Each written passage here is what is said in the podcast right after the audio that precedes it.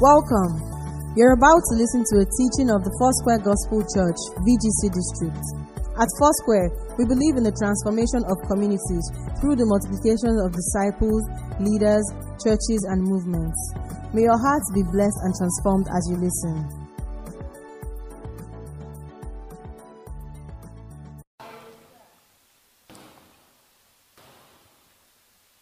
Um, our theme for this month is Be Encouraged.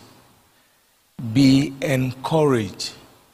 And our team text is taken from 2 Corinthians chapter 1 verse 10. Be encouraged. And my prayer is that this month by the grace of God as many of us as need encouragement that the Lord will indeed encourage us in Jesus' name. And uh, my prayer is that the Lord will reach out to us. Those that need comfort, the Lord will comfort in the name of Jesus. And those that would need lifting, the Lord will lift up in the name of Jesus. Let us pray.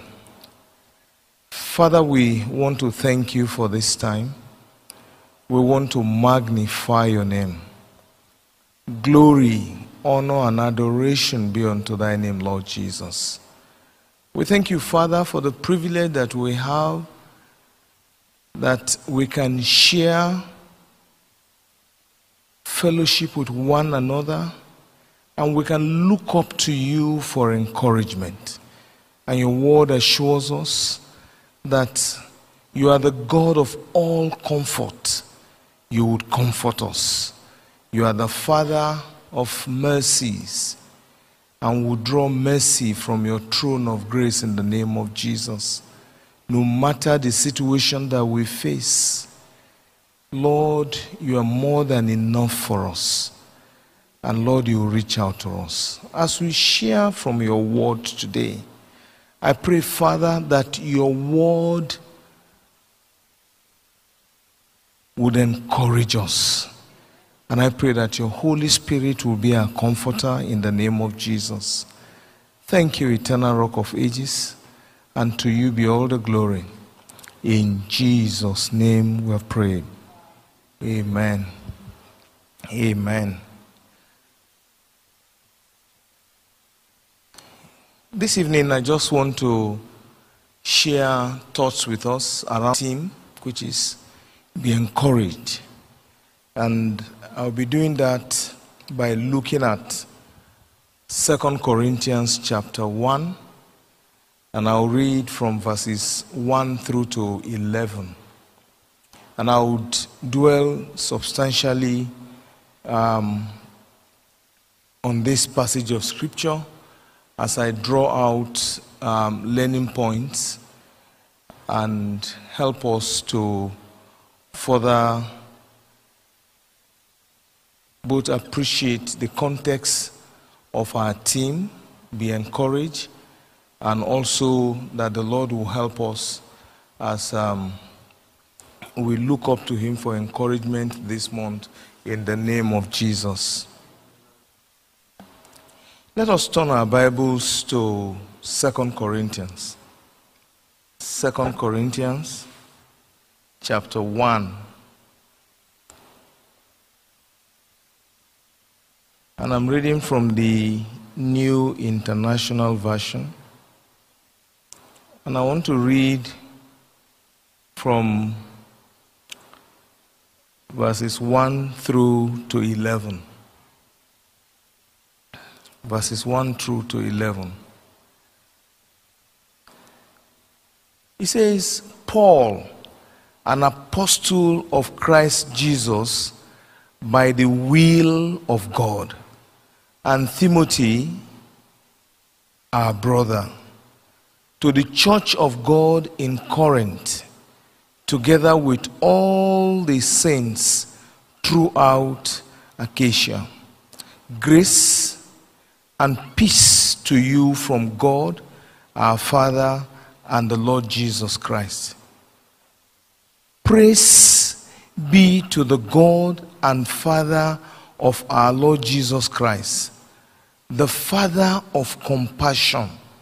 Other versions will use the word mercy.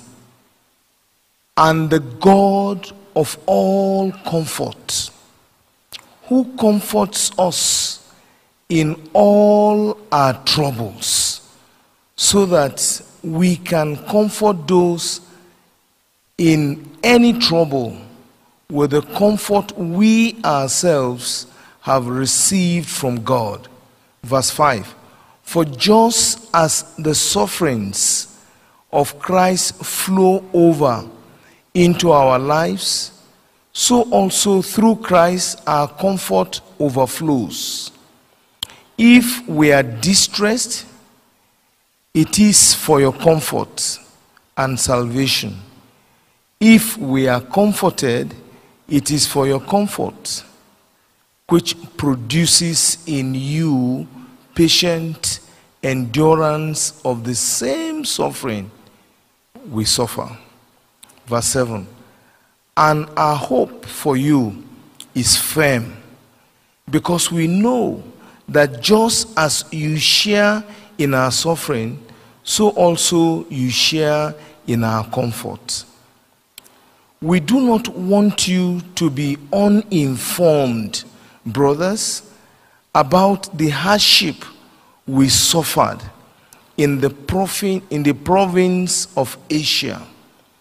We were under great pressure, far beyond our ability to endure, so that we despaired even of life. Indeed, in our hearts, we felt the sentence of death.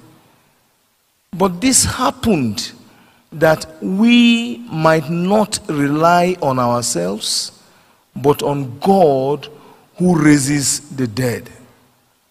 He has delivered us from such a deadly peril, and He will deliver us. On Him we have set our hope that He will continue to deliver us. As you help us by your prayers, then many will give thanks on our behalf for the gracious favor granted us in answer to the prayers of many in answer to the prayers of many. You know, as I was preparing for this um, study, I came across something that um, Charles Spurgeon said. And, and, and I pay a lot of attention typically to whatever Charles Spurgeon says. The devotion that I currently use now, morning and evening, is by Charles um, Spurgeon. Um, Charles Spurgeon was regarded as one of the greatest um, preachers in England during his period. And he said, during one of his messages, he said, I am the subject of depressions of spirit so fearful that I hope none of you ever get to such extreme wretchedness as I go to.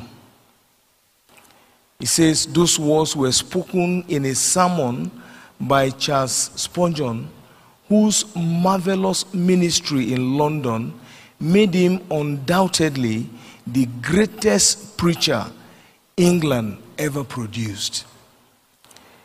And Charles is an amazing guy. When you read his devotions, you, you, you, you'll be amazed at the level of his, of, of, of his engagement with the Lord, the depth of insight. Yet, to hear him share with his audience and say to them, and share his experience with the kind of depressions of spirit that he went through only goes to tell us that suffering, troubles, depression, pain, discouragement are not peculiar to us alone. And they are not things that Christians are exempt from. And it's interesting that as we look at the passage of scripture today that we just read through, we would see the experience that Paul went through. And we'll see in some of his other letters some of the pains that he went through as well.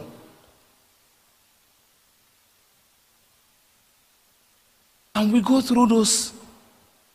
Recently, when I was away on my recent trip, you know, you, you, when you're away, you, you keep trying to read up a lot of stuff, you know, and, um, and I kept reading some of the things on social media, particularly, you know, WhatsApp. They keep forwarding things to you. And, you know, you read those things. In fact, one day I read so many that I thought that you know, the lagoon was already overflowing. You know, I was, but I was careful. I didn't want to agitate people back home, so I didn't want to start phoning, you know. And I was, so I now ask myself, feeling that ah, this is very serious. What do we do with all this flood? And then some people will show you some photographs. I don't know how they came about those video um, recordings trying to show you that if you're on Third Mainland Bridge, you are so close to the water level. And I said, God, what if this were to be true? What would we do? I mean, I, I, I, for a moment, I got agitated. I got agitated. You know, and, and, and I started asking questions. And then you, you, you think about the situation in our country, you think about the experiences that people are going through.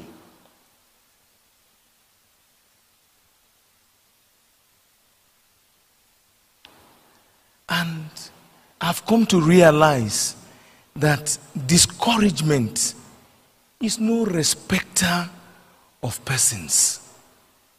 Notwithstanding whatever height you have gotten to whether spiritually or materially, wherever you are. Discouragement is no respecter of persons. It comes. And from time to time, people go through spats of discouragement.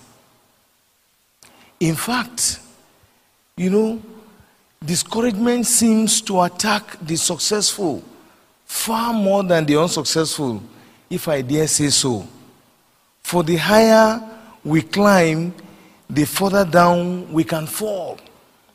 And you know, it, it just reminds me of the illustration that um, Reverend David Wong used to share with us back then in 1996. And then he would come to class, he was teaching us about um, leadership. And he was talking about the some of the pitfalls that leaders should watch out for. And he used a monkey, a baboon, to illustrate to us that when you look at a baboon climbing a palm tree, you discover, you know, if those of you are familiar with baboons, you discover that their bum bum is what color? Red, right? And the higher the baboon goes on the palm tree, the more of the backside that is exposed, right? So the more exposed, so perhaps the more successful you think you are, the more exposed you are, the more vulnerable you can be. You can be vulnerable to discouragement. And that's why, as I read the account of Paul, I am not surprised. You know, when the great apostle himself, Paul, would say he was pressed out of pressure. And then he goes on to say, despised, you know, he despised even of life. He got to that point. Despaired of life. He virtually giving up. Good as dead. And that's Paul.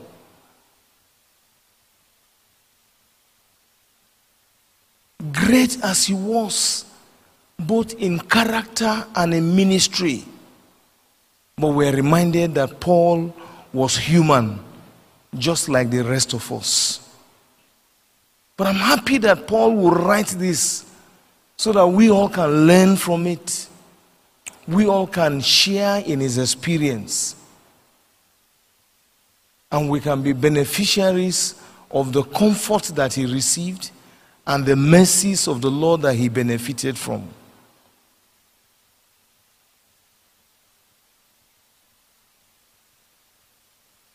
And that then leads me to the question what was Paul's secret of victory when he was experiencing pressure and trials? What was the secret? Because that is really going to help us as we connect to our team. Be encouraged. How did Paul go about this? That's going to be our reference. Because we're going to look at how Paul handled his situation, how he went through this very severe trouble and trial that he went through. And he was sharing with the church in Corinth in his second letter to them. His secret was God. His secret was what? God. His secret was God.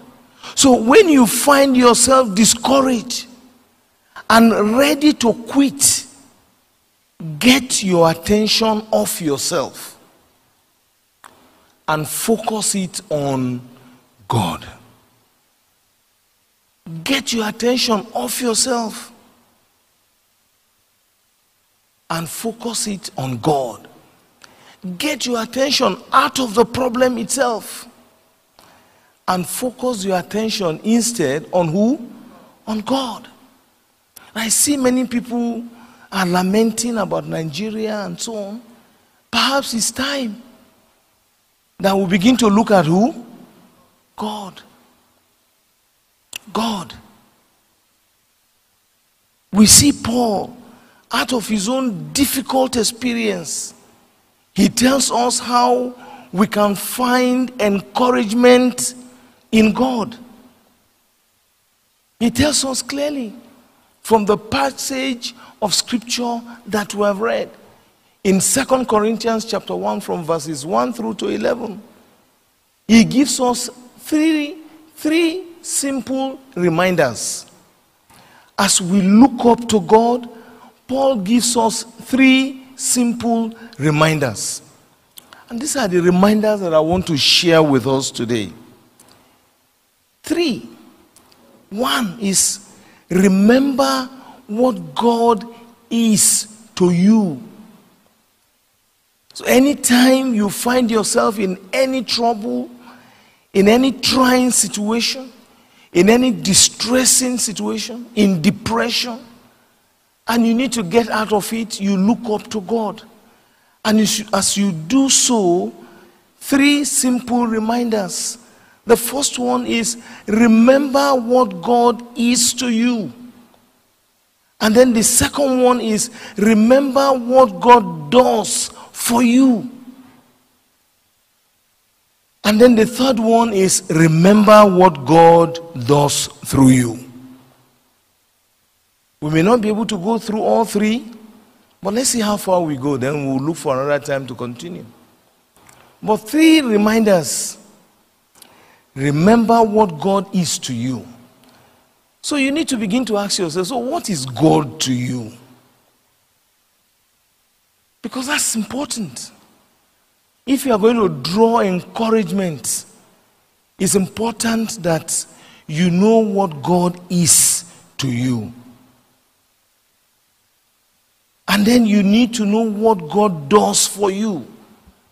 What does He do for you? And then finally, what does God do through you? And you see all of that in the passage of scripture that we have read. And I pray that the Lord would help us as we go through these reminders. The first one is remember what God is to you. And as we go back to the passage of scripture that we have read, after the greetings in verse 3, Paul begins and he says, Praise be to God and Father of our Lord Jesus Christ, the Father of compassion and the God of all comfort. Other versions would use, in place of compassion, would use mercies. The Father of mercies. So, in trying to remember what God is to you, this passage helps us to bring all of this back home. Because Paul begins by praising God, and he's praising that God and reminding himself who God is to him, even in the midst of his trials and difficulties. He begins with that subject of praise. And in that subject of praise, acknowledges who God is to him. And the very first one is he praises God. He says, Praise him because he is God. Praise him because he is God. And Paul did not miss one. He begins verse 3. He says, Praise be to the God and Father of our Lord Jesus Christ. Paul has learned that praise is an important factor in achieving victory over discouragement and depression. Praise is important, and Paul starts with it. Recognizing who God is, that God is to be praised. We're told that prayer changes things, but praise changes things. I used to read some series written by um, an author called Merin, um, yeah, Merlin Carothers or something. You know, uh, prison to praise, power um, in praise, heaven to hell, or bringing heaven into hell. Yeah, bringing heaven into hell. And you know, Carothers will really take time to talk extensively about the power in praise. And I see that just really popping out of this passage of scripture. That God desires our praise, He, he beats our praise. And that's where Paul starts from. And then he moves on to praise him because he is the Father of our Lord Jesus Christ. And this is very instructive because that is the access path for us. And Paul recognizes this because it is because of Jesus Christ that we can call God Father and even approach Him as His children. God sees us in His Son and loves us as He loves His Son. We see that in John 17, verse 26. And that's why it's important. And it's interesting to see that Paul establishes that. He says, Praise be to the God and Father of our Lord Jesus Christ. We are beloved of God because we are accepted in the beloved. Ephesians 1 6. Whatever the Father did for Jesus when he was ministering on earth, he is able to do for us today as well. We are dear to the Father because his Son is dear to him. And we are citizens of the kingdom of his dear Son. Colossians 1 13 reminds us of that. So we are precious to the Father, and He will see to it that the pressure of life will not destroy us. Amen. And then He goes on. He goes on to praise Him because He is the Father of mercies where NIV uses compassion, other versions use mercy. And it's interesting to, to, to see, he says, the Father of mercy, the Father of compassion. And when he moves on to comfort, he says, the God of all comfort. And we're told that, you see, the Jewish people, to the Jewish people, the phrase father of means also like the originator of. It means also the originator of something. So God is the father of mercies.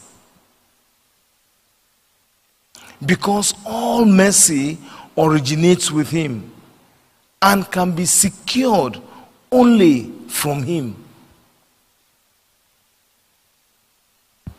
Father of mercy. Father of mercy. And if you look at John, you see where they made reference to Satan as the father of um, lies. So to the Jews, when they say father, it means, look, you are the originator. So God is the originator of mercy.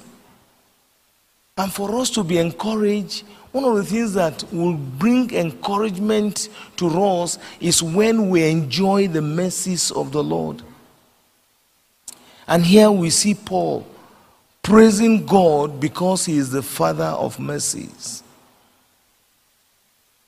So, God, in His grace, gives us what we do not deserve. And in His mercy, He does not give us what we do deserve. So sometimes, even when you deserve judgment, God will forbear out of mercy. When you sin, you ask for mercy and He forgives.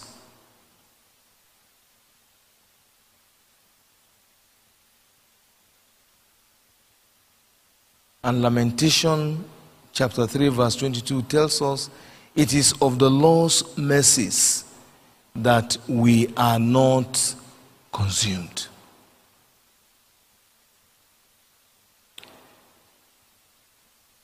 God's mercy is manifold. That is, is diverse, is, is, is, is multiple.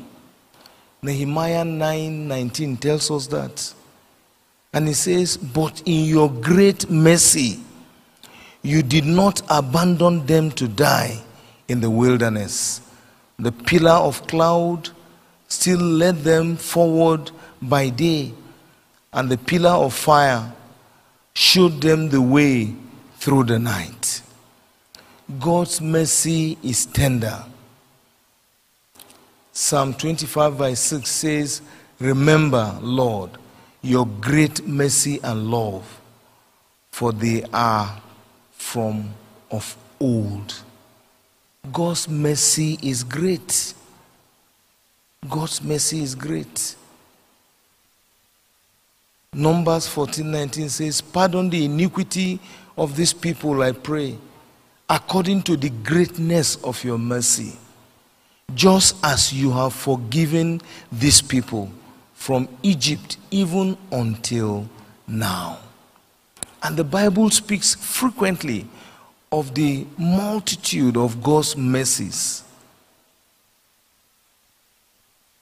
It is so inexhaustible in supply that so much of it is available to us today that we can tap into. And then Paul moves on. After praising God as the Father of mercy, he goes on to praise Him because He is the God of all comfort. And I just love this. You know, He says He's the God of all comfort. And it's interesting to see how He uses the word comfort repeatedly in this passage. In these 11 verses, you will see the word comfort over, uh, maybe about 10 times. Comfort. But it's instructive for us not to view comfort here as a form of sympathy, not to think of comfort in terms of sympathy. Because if we think of comfort in terms of sympathy, we may just miss out the context.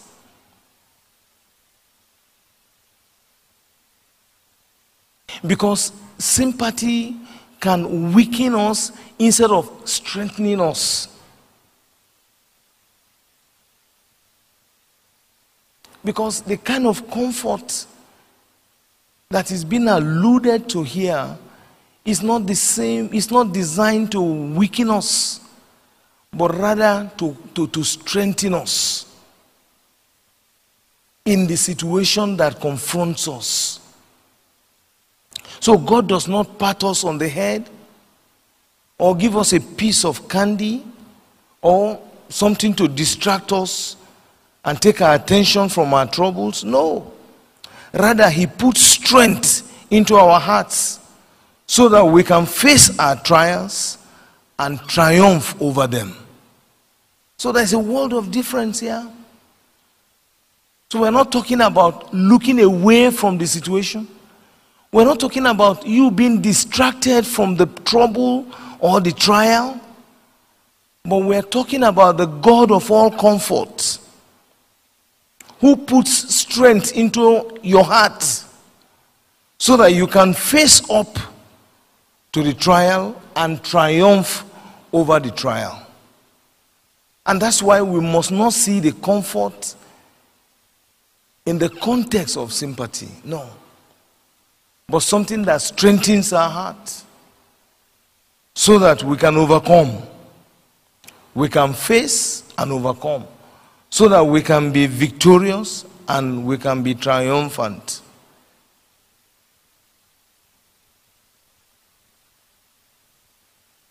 And again, if you go into the root of the word comfort, I hear, I read that it has its origin in Latin from two Latin words, and they both mean with strength. With strength. So you can see that you, you, we, if you begin to look at comfort as sympathy, then we may just miss out this great value of comfort. With strength. And then the Greek word that is used for comfort in some of these passages also mean to come alongside and help. It is the same Greek word that is used for describing the Holy Spirit in John 14, 16, in John 14 through to 16 when it refers to the Holy Spirit as a comforter. So God can encourage us by His word and through His Spirit. And sometimes, too, He encourages us by using other believers to give us the encouragement that we need.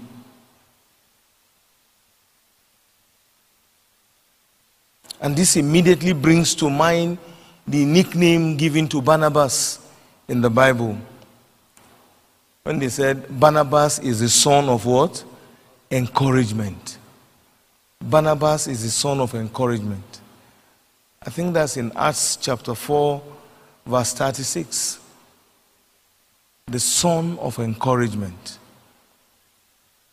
And the question is can you be a Barnabas to someone?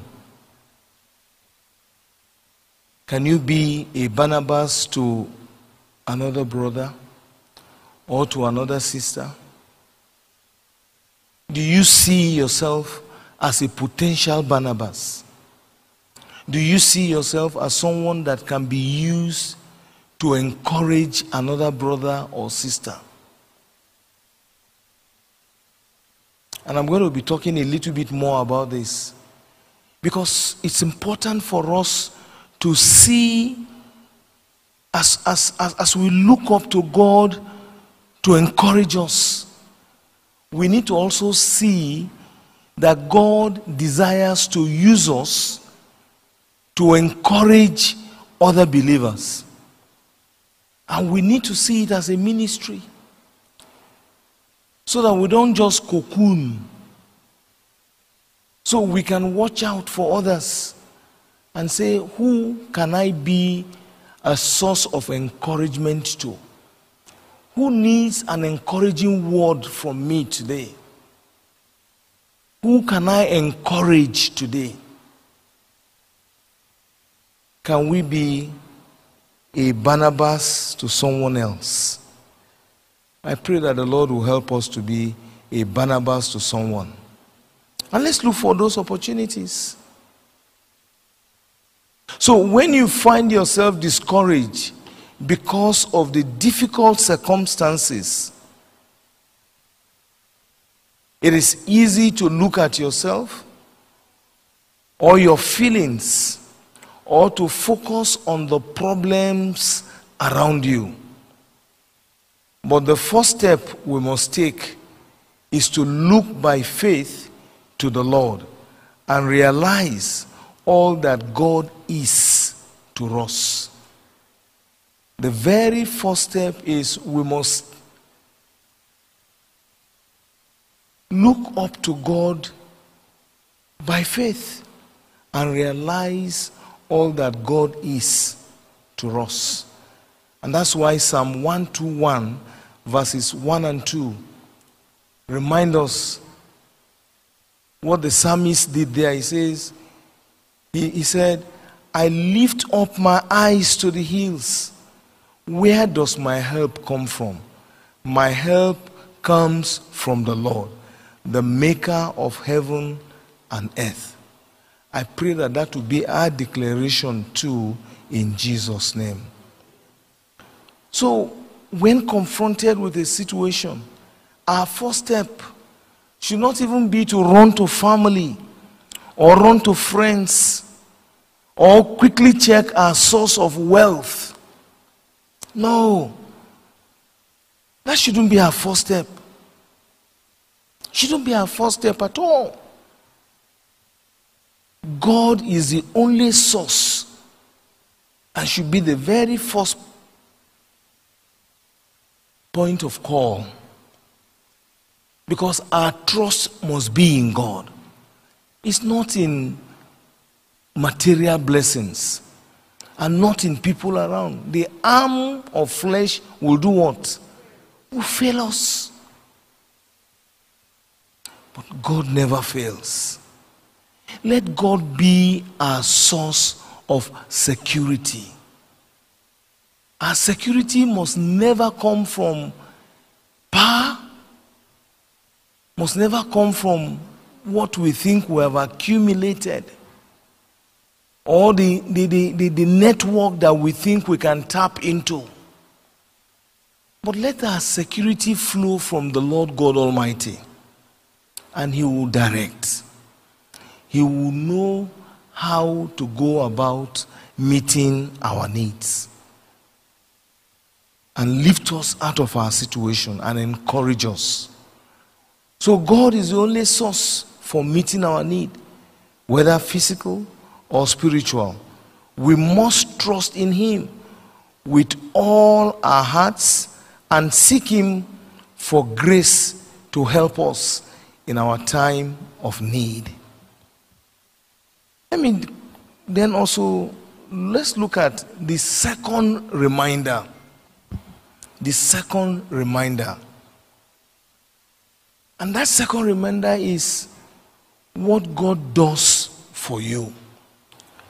The very the first one is what God is to you. And then the second one is what God does for you.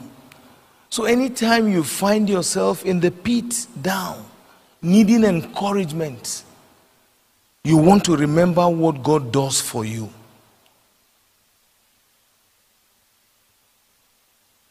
And as you look at verse 4 of Second Corinthians chapter 1, we're, we're moving from verse 3 to 4 now. And there he says, he says, Who comforts us in all our troubles? Who comforts us in all our troubles? Let me take it from 3 again and just build up. He says, Praise be to the God and Father of our Lord Jesus Christ, the Father of compassion or mercy, and the God of all comfort, who comforts us in all our troubles. And I like this because he says, all. I like the use of that word, all. Not some of our troubles. So no trouble is left out. Notwithstanding the source, the cause, but he says all our troubles. All. All our troubles.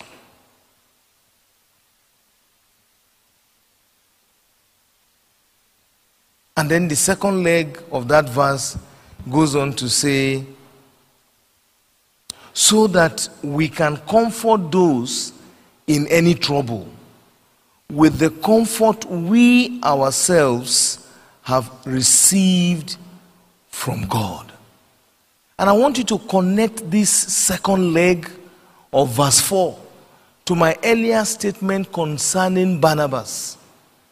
That can you be a source of encouragement to someone else? So many Christians receive comfort in their troubles, but they do what? They keep it to themselves. They fail to realize that the comfort that they have received from God can also be a source of great comfort to another brother or sister going through a similar trial or situation. And I want us to remember that if we ever do that, that we're doing something that runs counter to this passage of scripture. And that's why when the Lord does something for you, let's not cocoon, keep it to ourselves. The much of it that we can share so that it can be an encouragement or source of comfort to others let us be willing and eager to do so. Amen? Let's be eager to do so. So remember what God does for you. So, in remembering what God does, the very first one is to know that God has allowed this trial to come. I know that many of you have questions. Eh, God allowed it? Why? Why? We can talk about the why later. But He has allowed it. If He doesn't want it to happen, He will stop it. Is there anything that God cannot stop? Is there anything that God cannot stop? Is there anything that is beyond God? There's nothing. There's absolutely nothing. So if the trial has come, then He has allowed it. And it's important for you to recognize that because it helps us. So when I'm going through a difficult situation, it's important for me to know that mm, God has allowed this. Because if not, it won't get to me. I'm shielded. But if He has allowed it, then He has allowed it. So it's important to know that.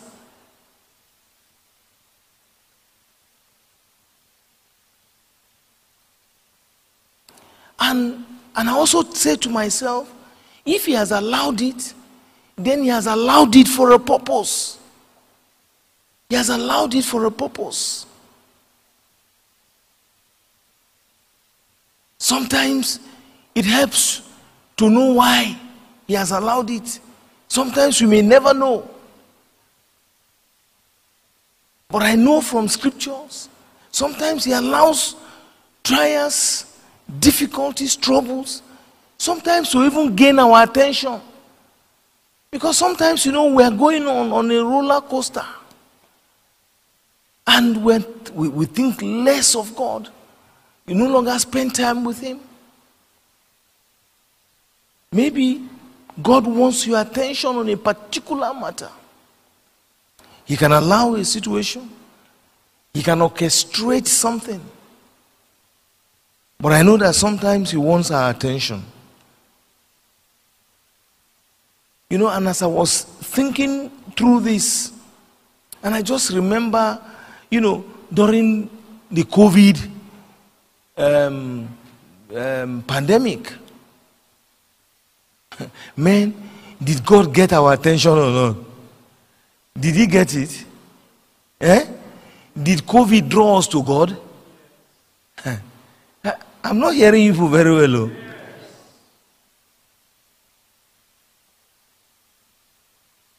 The way I prayed during COVID, I've never prayed like that all my life. So even if you didn't have, if it did not, if God did not get your own, God got my own attention.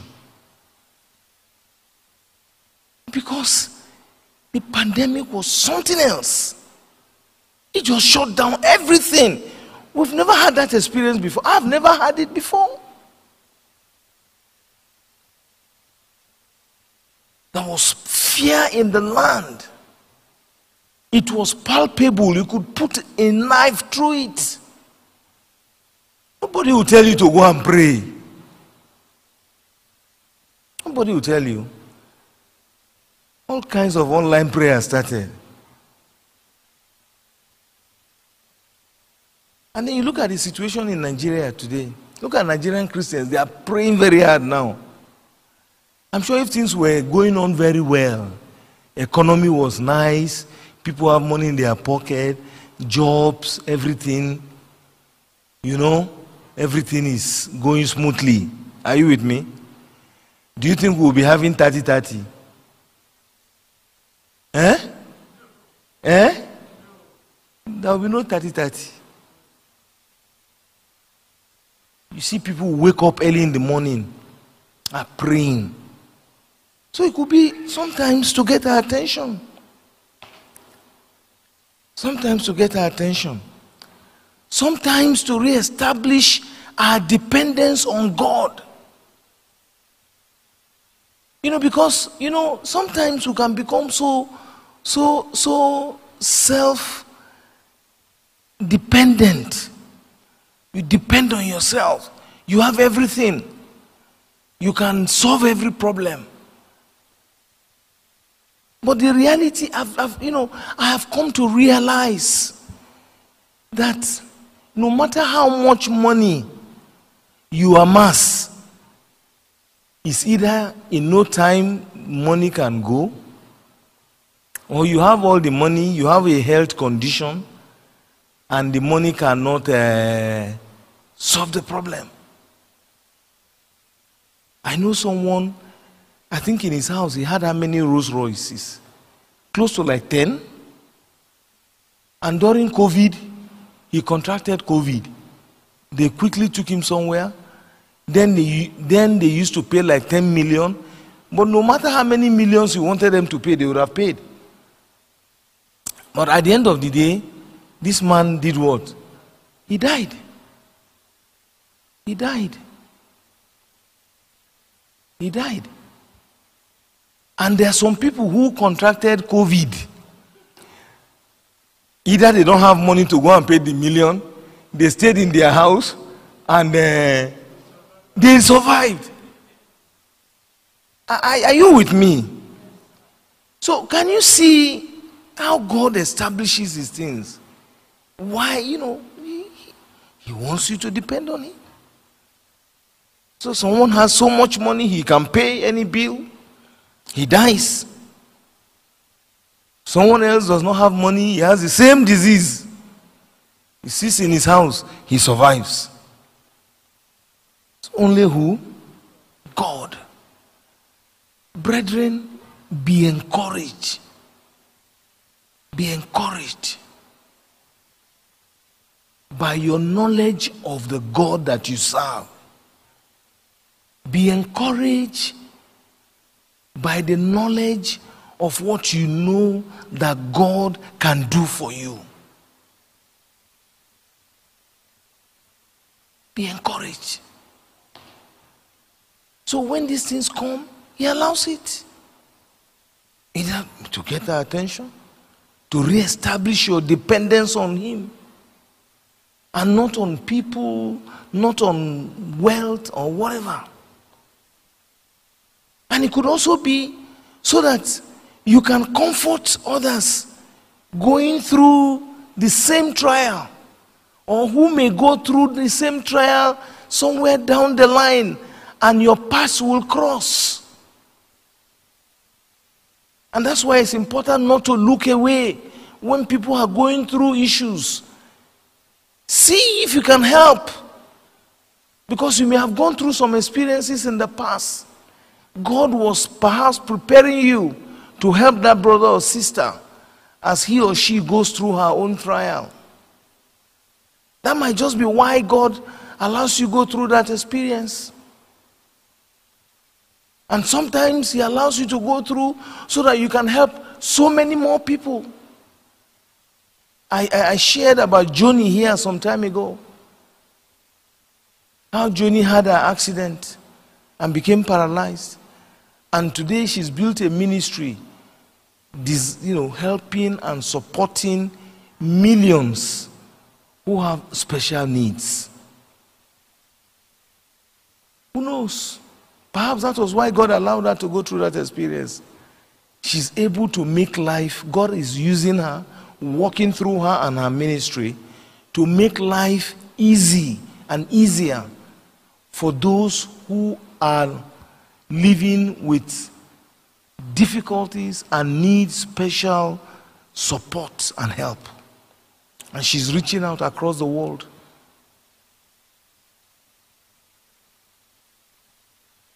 Even our church, we are benefiting from that in training. Who would ever think of that? She lives very far away in the United States. So when we go through some situations and experiences in life, let's not be consumed by thoughts of the challenge, thoughts of the problem, the trials.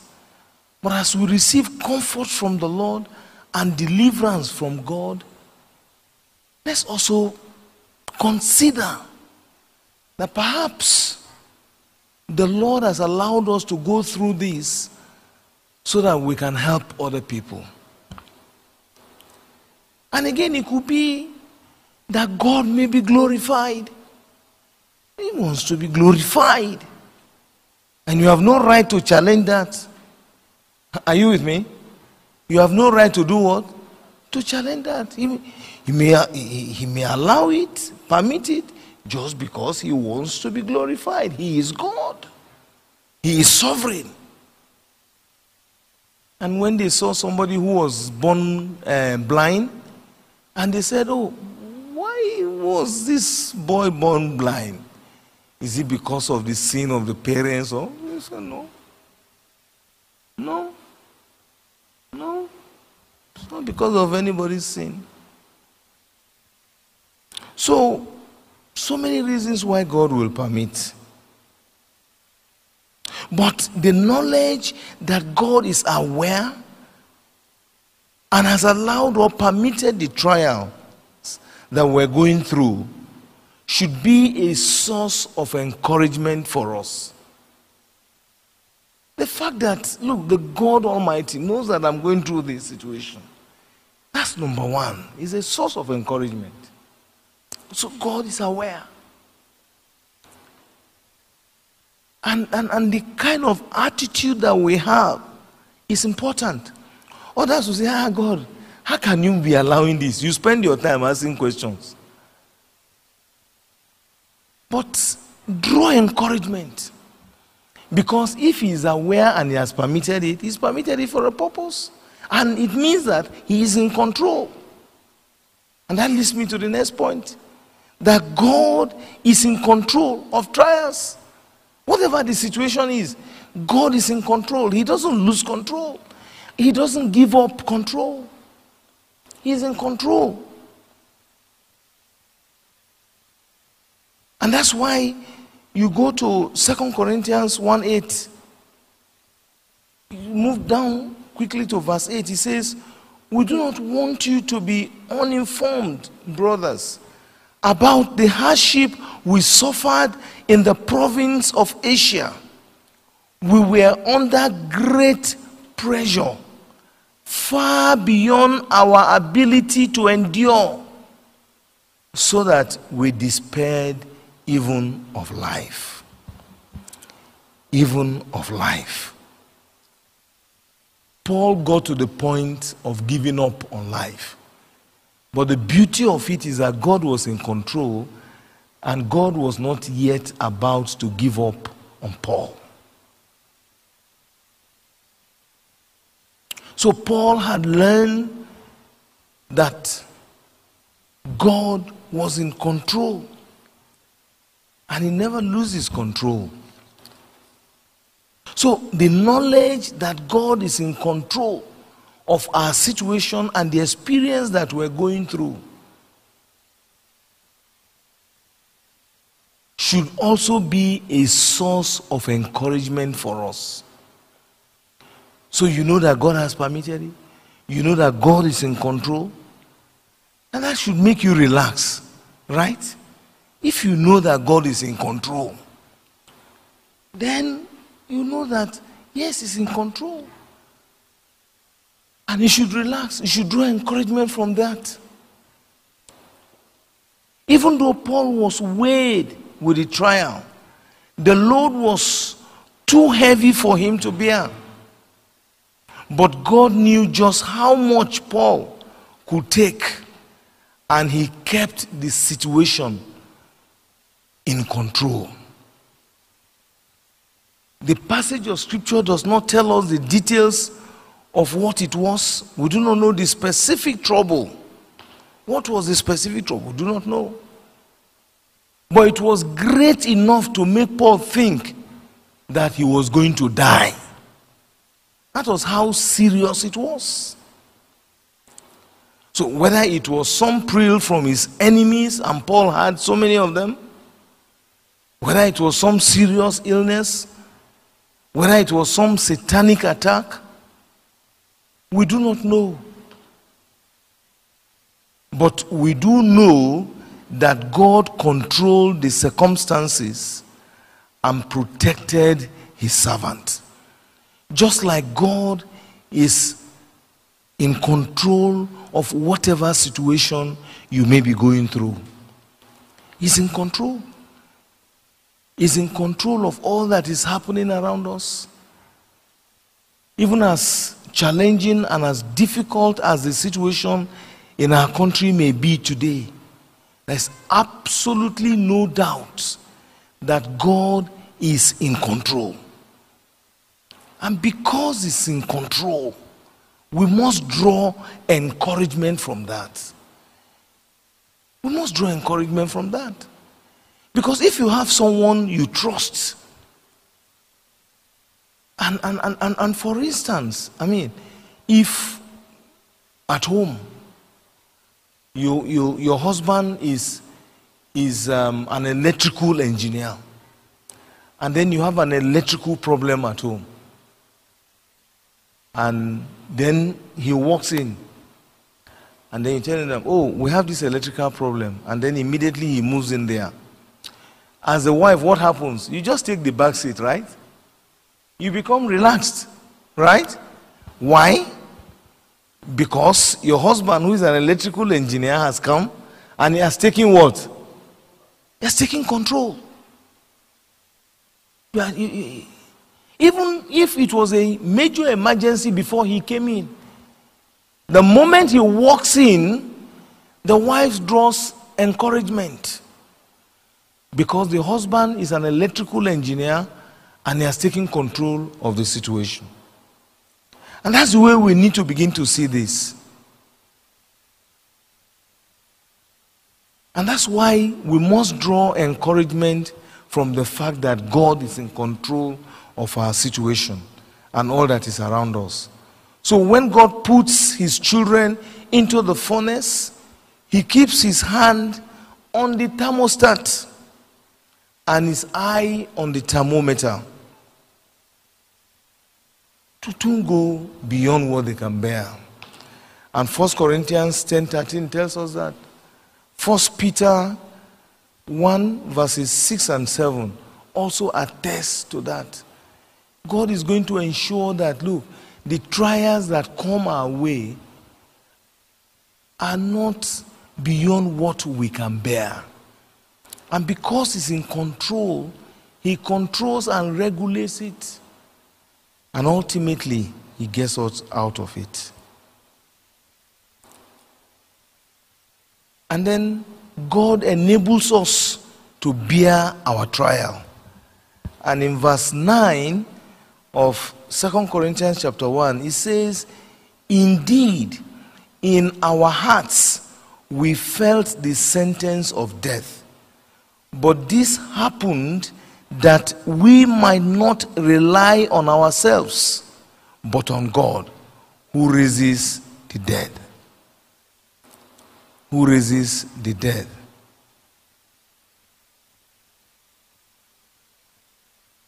God enables us to bear our trials. Because to start with, the trials will reveal how weak we are in ourselves. Because imagine Paul. Imagine Paul. Imagine the, the, the stature of Paul, the, the spiritual stature. Let's not talk about his physical stature, but look at his, his, his, his, his spiritual stature. Look at the wealth of experience. But look at how vulnerable he was, how weak. And when he speaks of it, so trials reveal how weak we are in ourselves. But the beauty of it is that God then wants us to trust Him. Because when you then realize that you are helpless or you are weak, we're told that then you are strong. Why? Because you are looking up to who? God. Looking up to God. God wants us to trust Him. Not in our giftings, our talents, our abilities, our experience, or our spiritual result.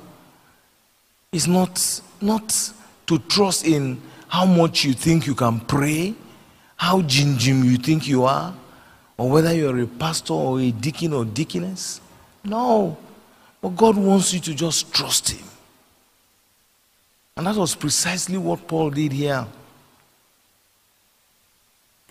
That was precisely what Paul did. For when I am weak, then I am strong. I just like that in 1 Corinthians 12:10. For when I am weak, then I am strong.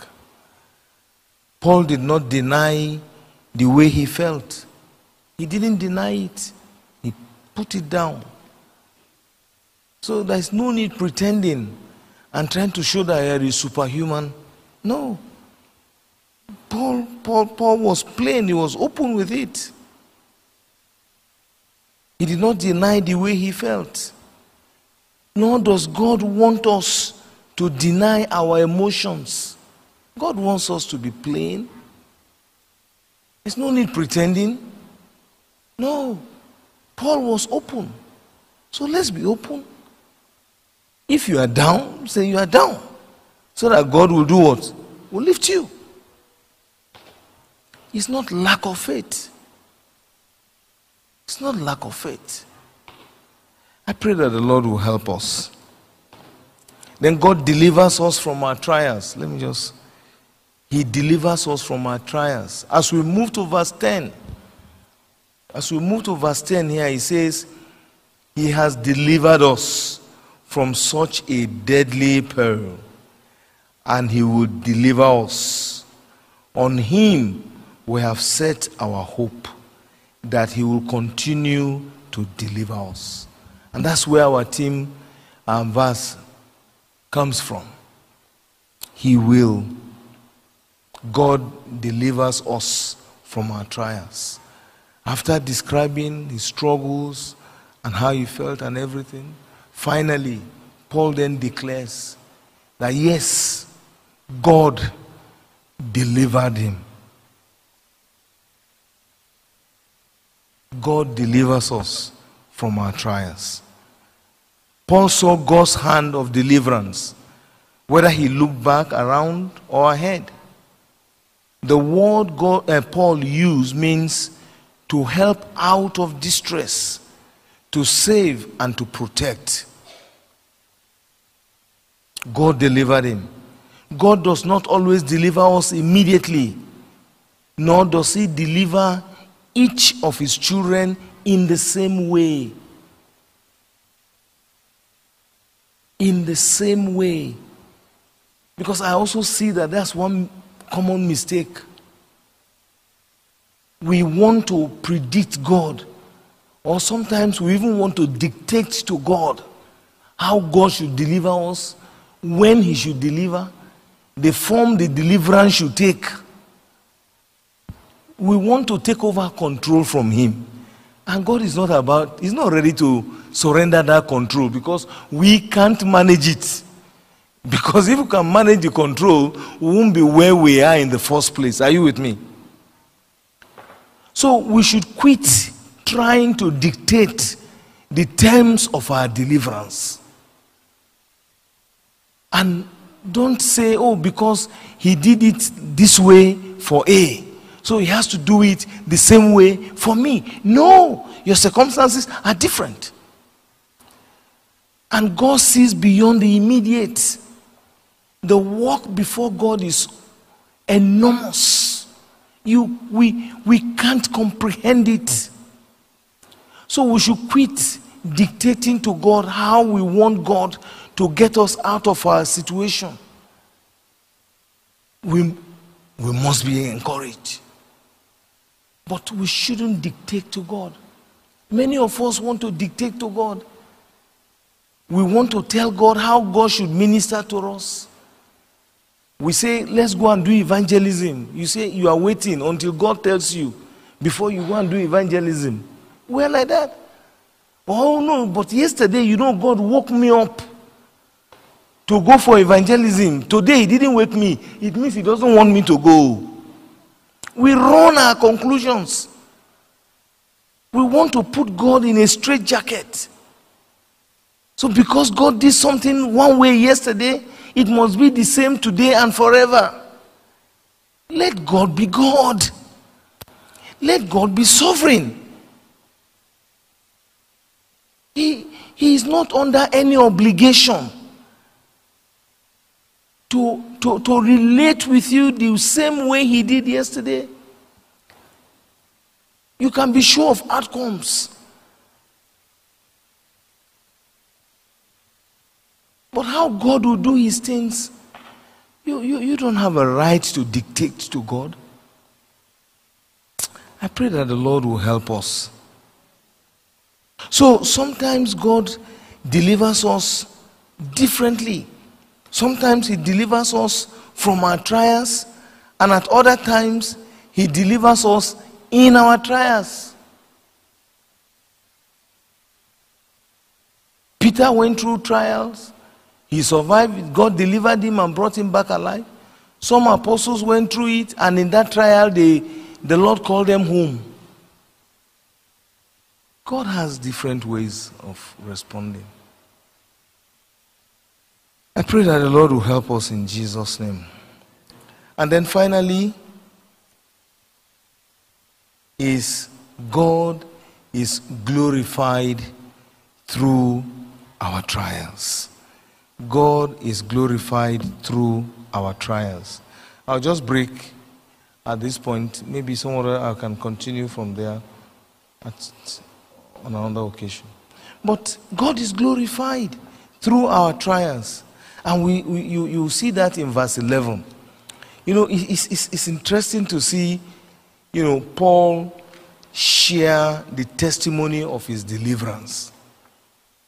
You know, in verse 11, he says, As you help us by your prayer, then many will give thanks on our behalf for the gracious favor granted us in answer to the prayers of many. In answer to the prayers of many. God is glorified through our trials.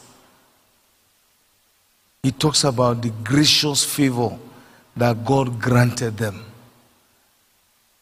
And as they went through this trial, ultimately, God is glorified. So when Paul reported what God had done for him, there was a great chorus of praise and thanksgiving. It all went up from the saints to the throne of God. And that's why when testimonies are shared, God is glorified. Amen? When testimonies are shared, God is glorified. You know, and as I was thinking about this, thinking about testimonies and the fact that God is glorified, you know, so trials produce testimonies. And I dare say, great trials also produce uh, great testimonies. But it's interesting, you know. Sometimes I listen to prayers and I listen to people praying. You know, we, we, we, we like the testimony bit, but I'm sure some people say, mm, we don't like the trial. Right? Some people don't like the trial. I know that. Probably may not enjoy trials when you're going through them. But some of them come up with great outcomes. They make us even better Christians. They draw us closer to God. I know that this is hard for us to take, but the reality is that who goes through life without going through some trials? I see people who we want, they are praying for miracle. Miracles solve trial problems. But I pray that the Lord will help us.